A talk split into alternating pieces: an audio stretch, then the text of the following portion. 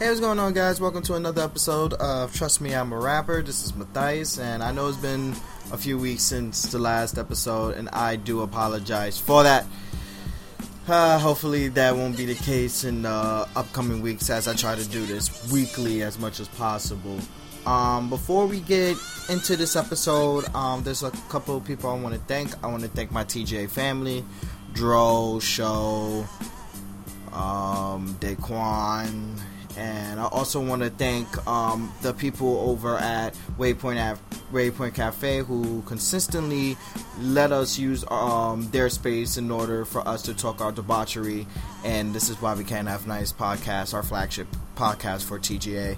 And um, their location is at 65 Ludlow Street in New York. It's a gaming cafe full of 30 PCs ready to play some of your favorite, most popular t- titles like um, Fortnite. I was about to say Far Cry.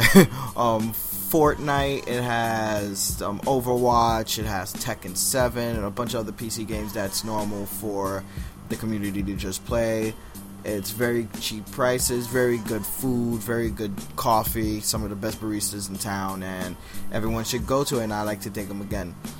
And now to kind of dive into this week's topic, I was kind of like in flux of what to talk about, and in which uh, figuring like kind of being confused with what to talk about. I kind of figured it out when I seen a picture of Nas's album cover, um, Nasir, which is dropping tomorrow, or probably when this podcast hits everywhere, it's probably going to be already out. Um, the whole way Kanye, Pusha, and Good Music have revolutionized the whole Good Friday movement is rather remarkable and amazing to me. And I kind of want to take the time to review, not only talk about the Good Fridays of past and present, review the current albums, and kind of be anticipated for the last two weeks of um, of good of what's now Good Fridays, and you know, and and its spiritual predecessor. So, and and first things first, um, going to talk about the past now. Uh, and and close in closing dates to Kanye West's one of Kanye West's best albums, which is a understatement to say the least. Um, My Beautiful Dark Twisted Fantasy. Kanye West decided to roll out a bunch of consistently good tracks that hopes hope molded and shaped the way the album was made. Now, some of the tracks that were on the Good Friday playlist, such as "Devil with Devil in the Blue Dress" and "Devil in the Blue Dress" and not "Runaway Love." Um, um, Jesus Christ, I hate when I like write the tracks down. I'll put my phone down and then I end up forgetting the the the, the fucking name of the track. um, it was "Devil in the Blue Dress."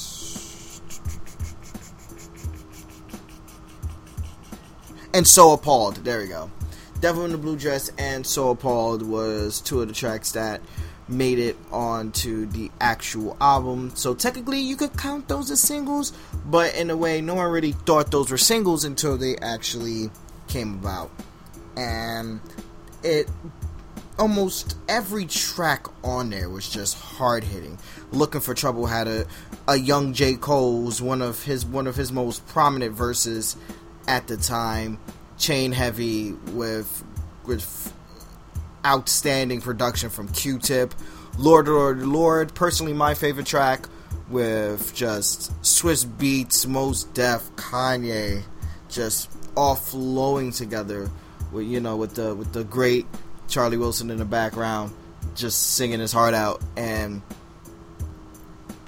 at the time, it was something that was that was just duplicated everywhere at the time, and it was amazing. It was an amazing, it was an amazing time. It was an amazing feat, and in a way, it was duplicated in a way too much.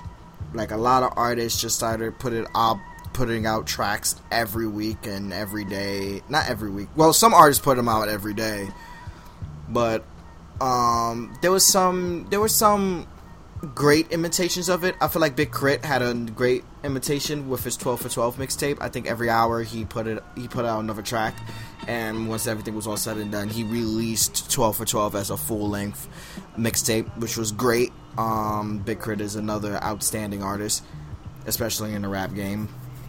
There's also um, there was Wu Wednesdays. You could pretty much tell who what what that was for for Wu Tang and there's other artists that decided just to take the take the notions of it. There's one that there's a few artists that did a track every year. I forgot the name of it, but on Two Dope Boys that um they decided to um do a um a track every year and it was amazing. And it, it kind of shaped the way hip hop is now.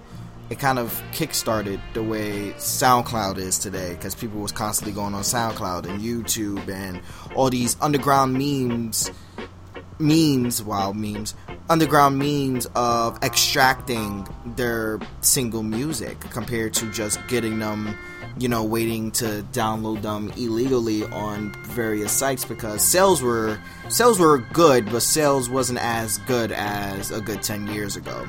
This is around 2010. This is when any and every album got leaked a good week or if you're lucky a few days to a day before your actual release of your album but albums were getting leaked left and right um, sales were declining everyone and everywhere had like 50 million sites to get your music from and then the, the industry caught up and decided to release you know um, stuff like spotify and stuff like apple music and artists just got better with holding their music with their with the with the with the help of the internet.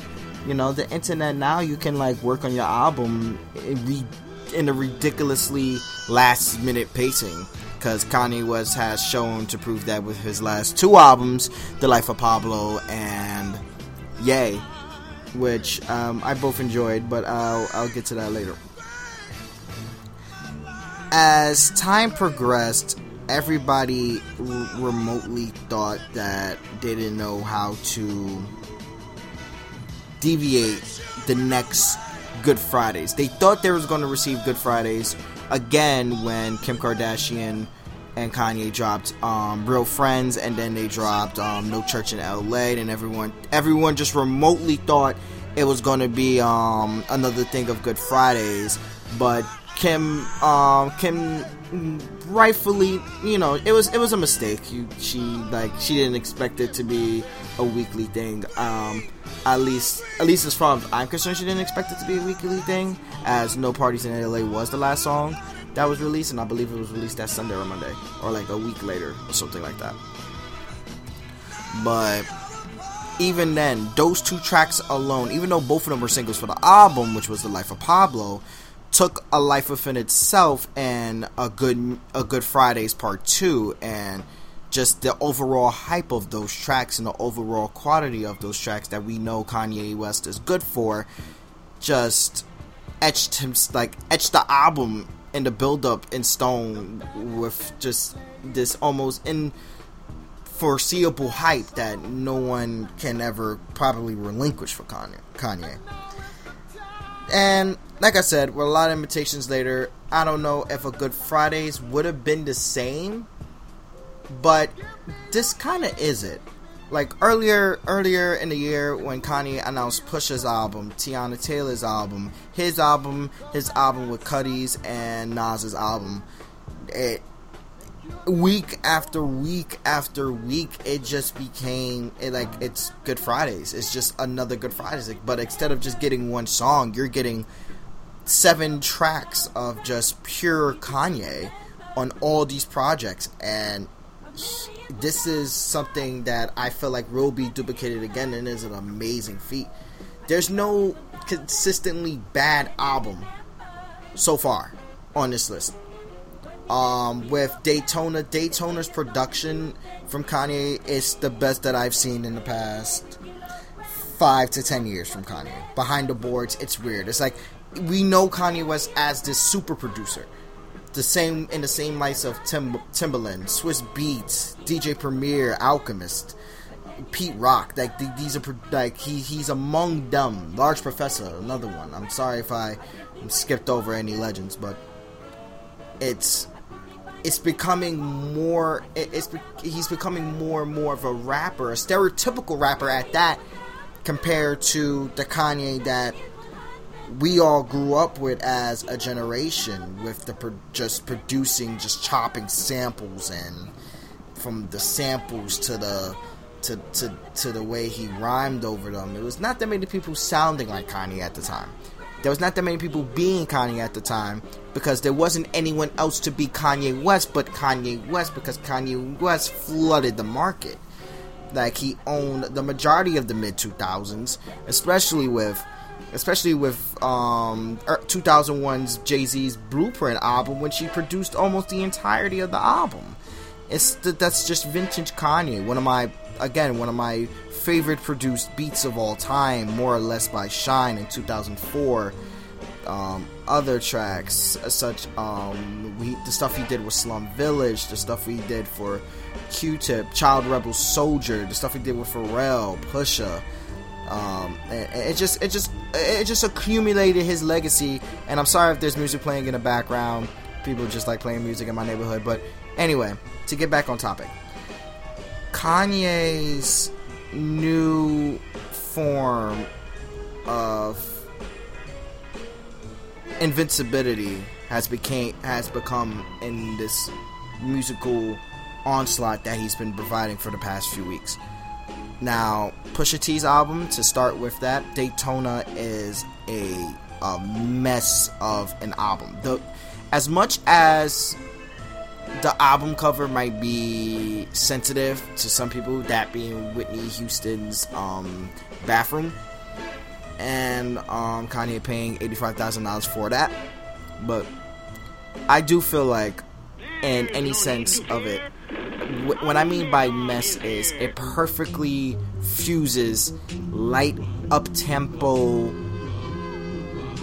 braggadocious raps and then has it settled down to a grueling dark medicine mood. It's like in a way like you're feeling the effects of what cocaine does. It's a high then it's a low.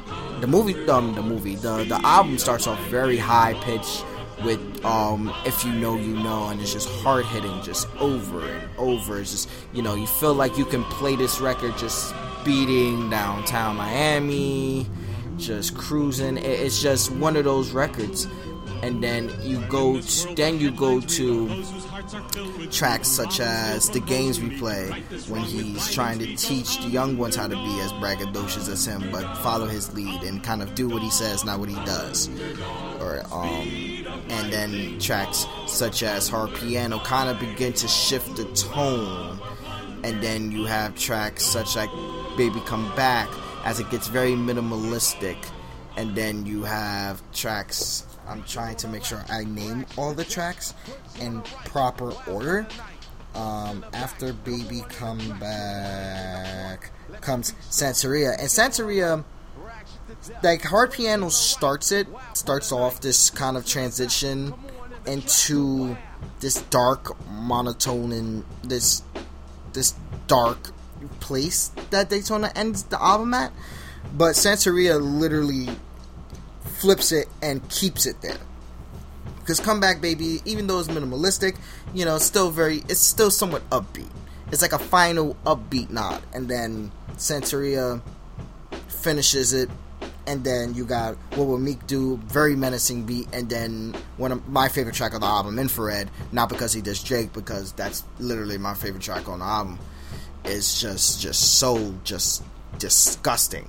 And Pusha's lyrics, like I said in the first episode, the fact that this man has been rap- rapping about cocaine the way he has for almost 20 years, and for me not to be tired or annoyed by it is a feat within itself. and but the uh, it's honestly his best album. It's to me, in my opinion, Pusha's best album and I liked My Name Is My Name. I feel like My Name Is My Name tried too hard to be mainstream.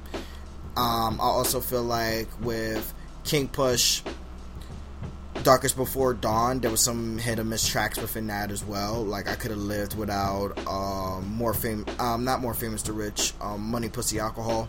I could have dealt with it. Like it, it was just some like two or tracks that were like two to three tracks that we could have I could have lived without in order for it to be a classic. but Push's lyrics was never the problem. It was just how the album was orchestrated and formatted in order for it to really just proceed within itself. And the album is one of my favorites of the year. I constantly go back to it, even though it's been like only three weeks, but I constantly go back to it as is because the album is just an amazing album to say the least. Now, to go forward with the next album, which is Kanye's album, Ye.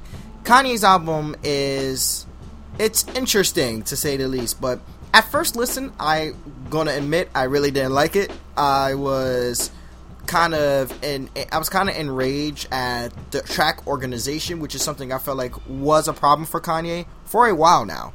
I feel like with um with the life of Pablo, I feel like if the album would have formatted itself from old Kanye to new Kanye or new Kanye to old Kanye, the album would have been a lot more cohesive and the album would have been way better than what I thought it was. But not saying it was a bad album, but it wasn't Kanye's best albums. I feel like this album suffers from the same same atmosphere, the same atmospheric problem. It, it but after more listens, I found myself going back to some of the tracks. Like I uh, thought about killing you.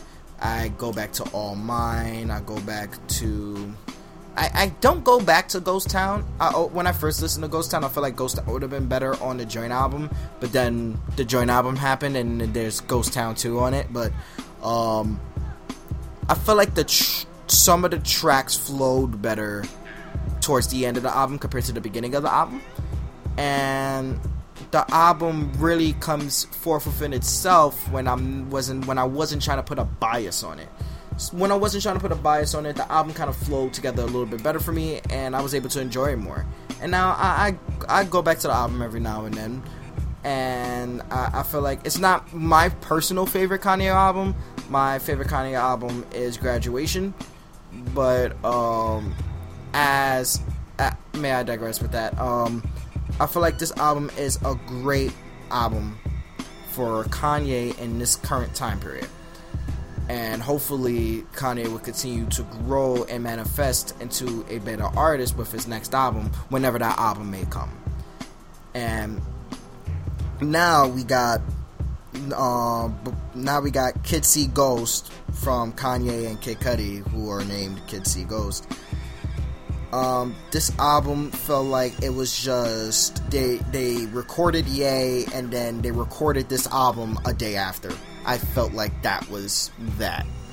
And the album flows just immensely way better than Ye. It was very, it was handcrafted and just shaped and molded into this, into this kind of, kind of cornerstone of what both artists are at this moment. You know, it, um, Watch the Throne is one of my favorite albums off the fact that at that time, um, Kanye and Jay Z was able to flow together very well. It was like just, you know, you could have just picked them up in a pickup game and they dropped 30 each and they will, they will be fine. And that's just the type of chemistry that they have. I felt like that type of chemistry would be would fade as of now with Jay Z with his with his last album 444. Kanye was kind of in a mess and a, a, great way for Kanye to make this joint album is to pick an artist that is in the same mental facility as him, and him choosing Kid Cudi was just masterful work by him.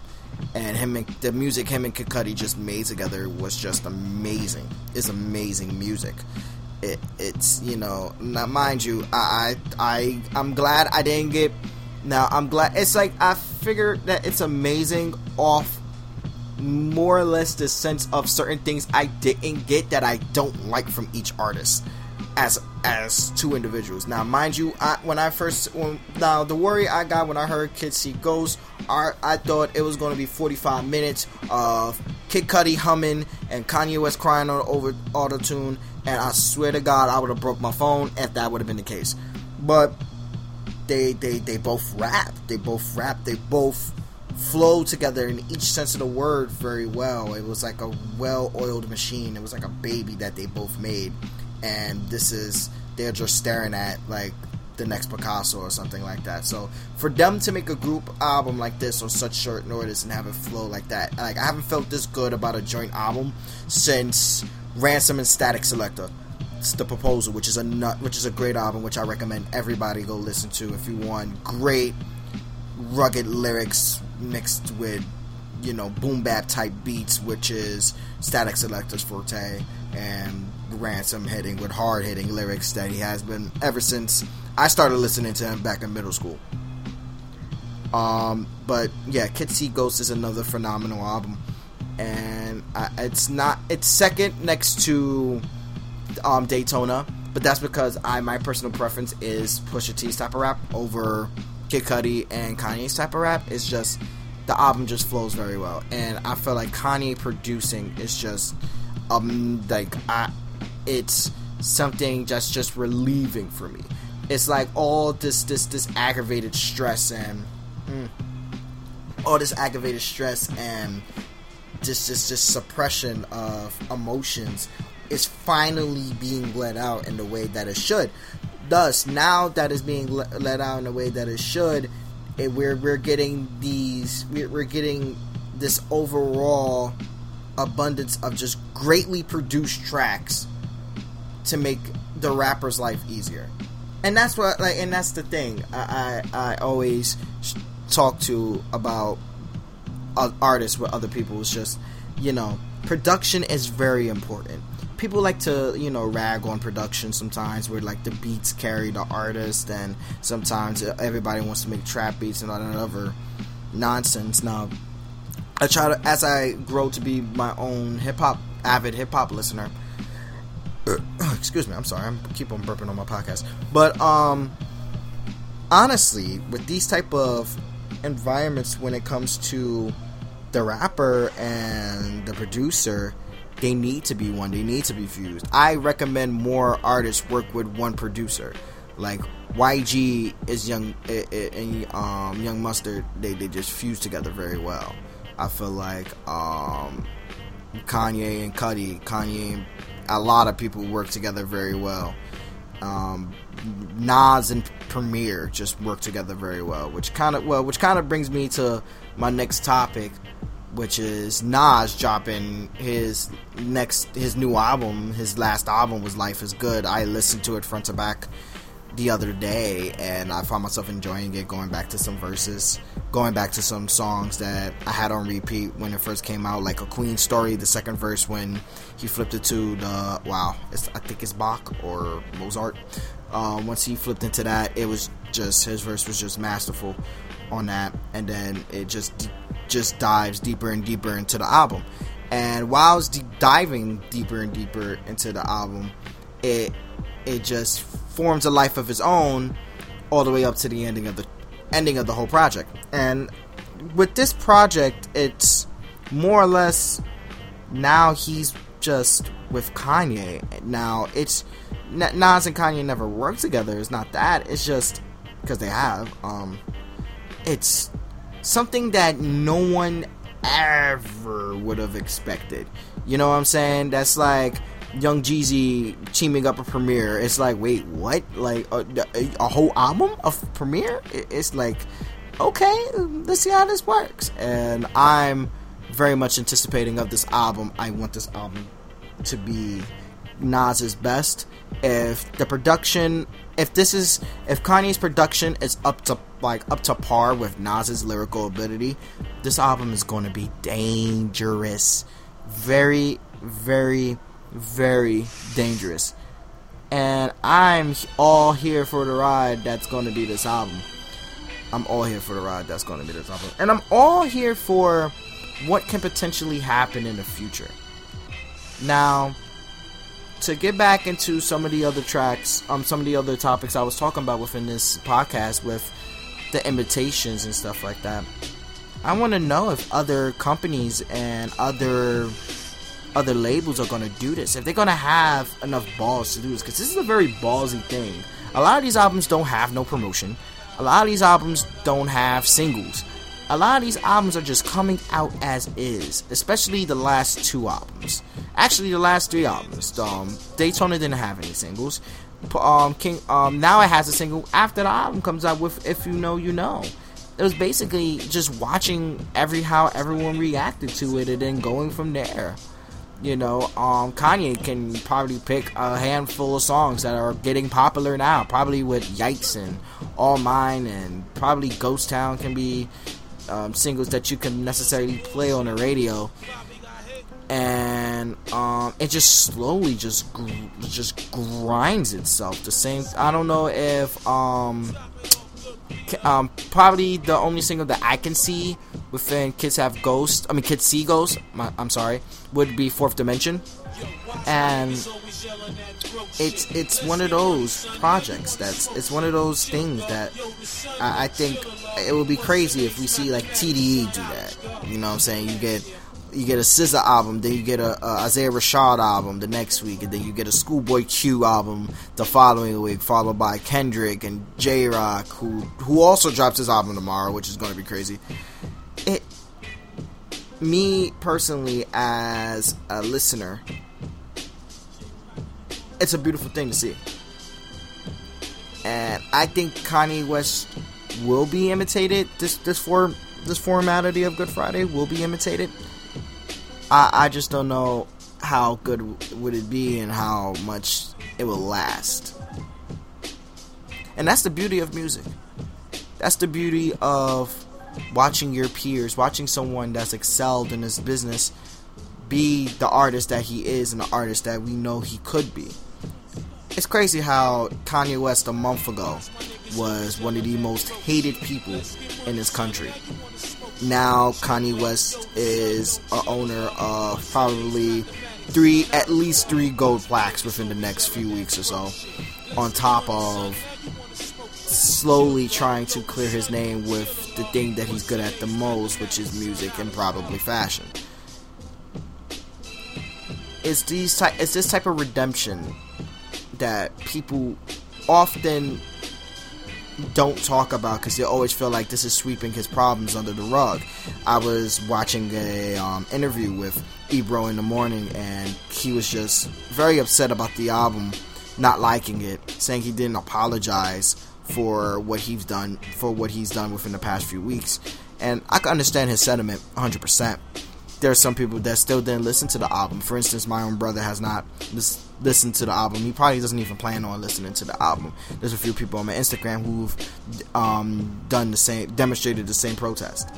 Now, personally, I I just I don't hold celebrities' merit over politicians over my own and that's one of the reasons why, the main reason why I decided to continue to listen to Kanye as much as humanly possible. It wasn't gonna stop me from not listening to this album. Was it gonna stop me from reviewing it and talking about it more? Maybe I'll talk about more of his albums in depth, and maybe in another video or another podcast at some time. But with with these with with these types of just formalities and just vulnerability that artists show nowadays, it, it's easy just to pinpoint the negative and not look at the positive. But when positive does happen, it's easy just to sweep the negative under the rug. And I guess that's where the hypocrisy of it all comes into play. But to get back on the topic at hand with this, um, the Good Fridays and the production, I hope that Nas's album is amazing. I hope that Teyana Taylor's album is amazing. And then allegedly there's a the Prynce album coming out. If the Prynce album comes out twice in like twice in two years, I'll probably cry. And I'm all for that. I'm all for the future and I'm all for everything possible in regards to music and its genre. And I feel like if stuff like this continues there's gonna be nothing but good things along the way. Just trust me, I'm a rapper. And that should about do it for this episode. I think I kind of ranted on a little bit too much. I was kind of just stringing sentences together at a point. Um, at this person at this point in time, I would like to thank all of you guys for listening, whether it's on Anchor, iTunes, um, Pod Pod Share. There's a few others that I forgot to mention.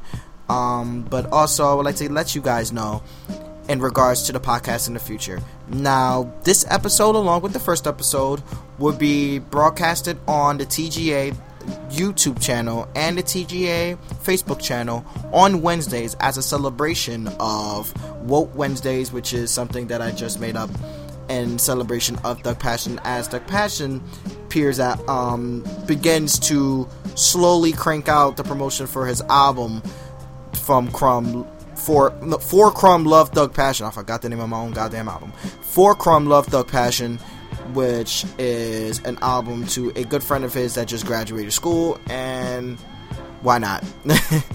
um, to give you some guys other news and feedback, um, episodes of This Is Why We Can't Have Nice podcast will continue as usual next week, and there will there will be a lot more savagery to come in terms of these podcasts and in terms of these videos. And I like to thank all of you guys again for listening. I like to thank Waypoint Cafe. I would like to thank my girlfriend Anna, my my mother, my brothers, everyone that supported me.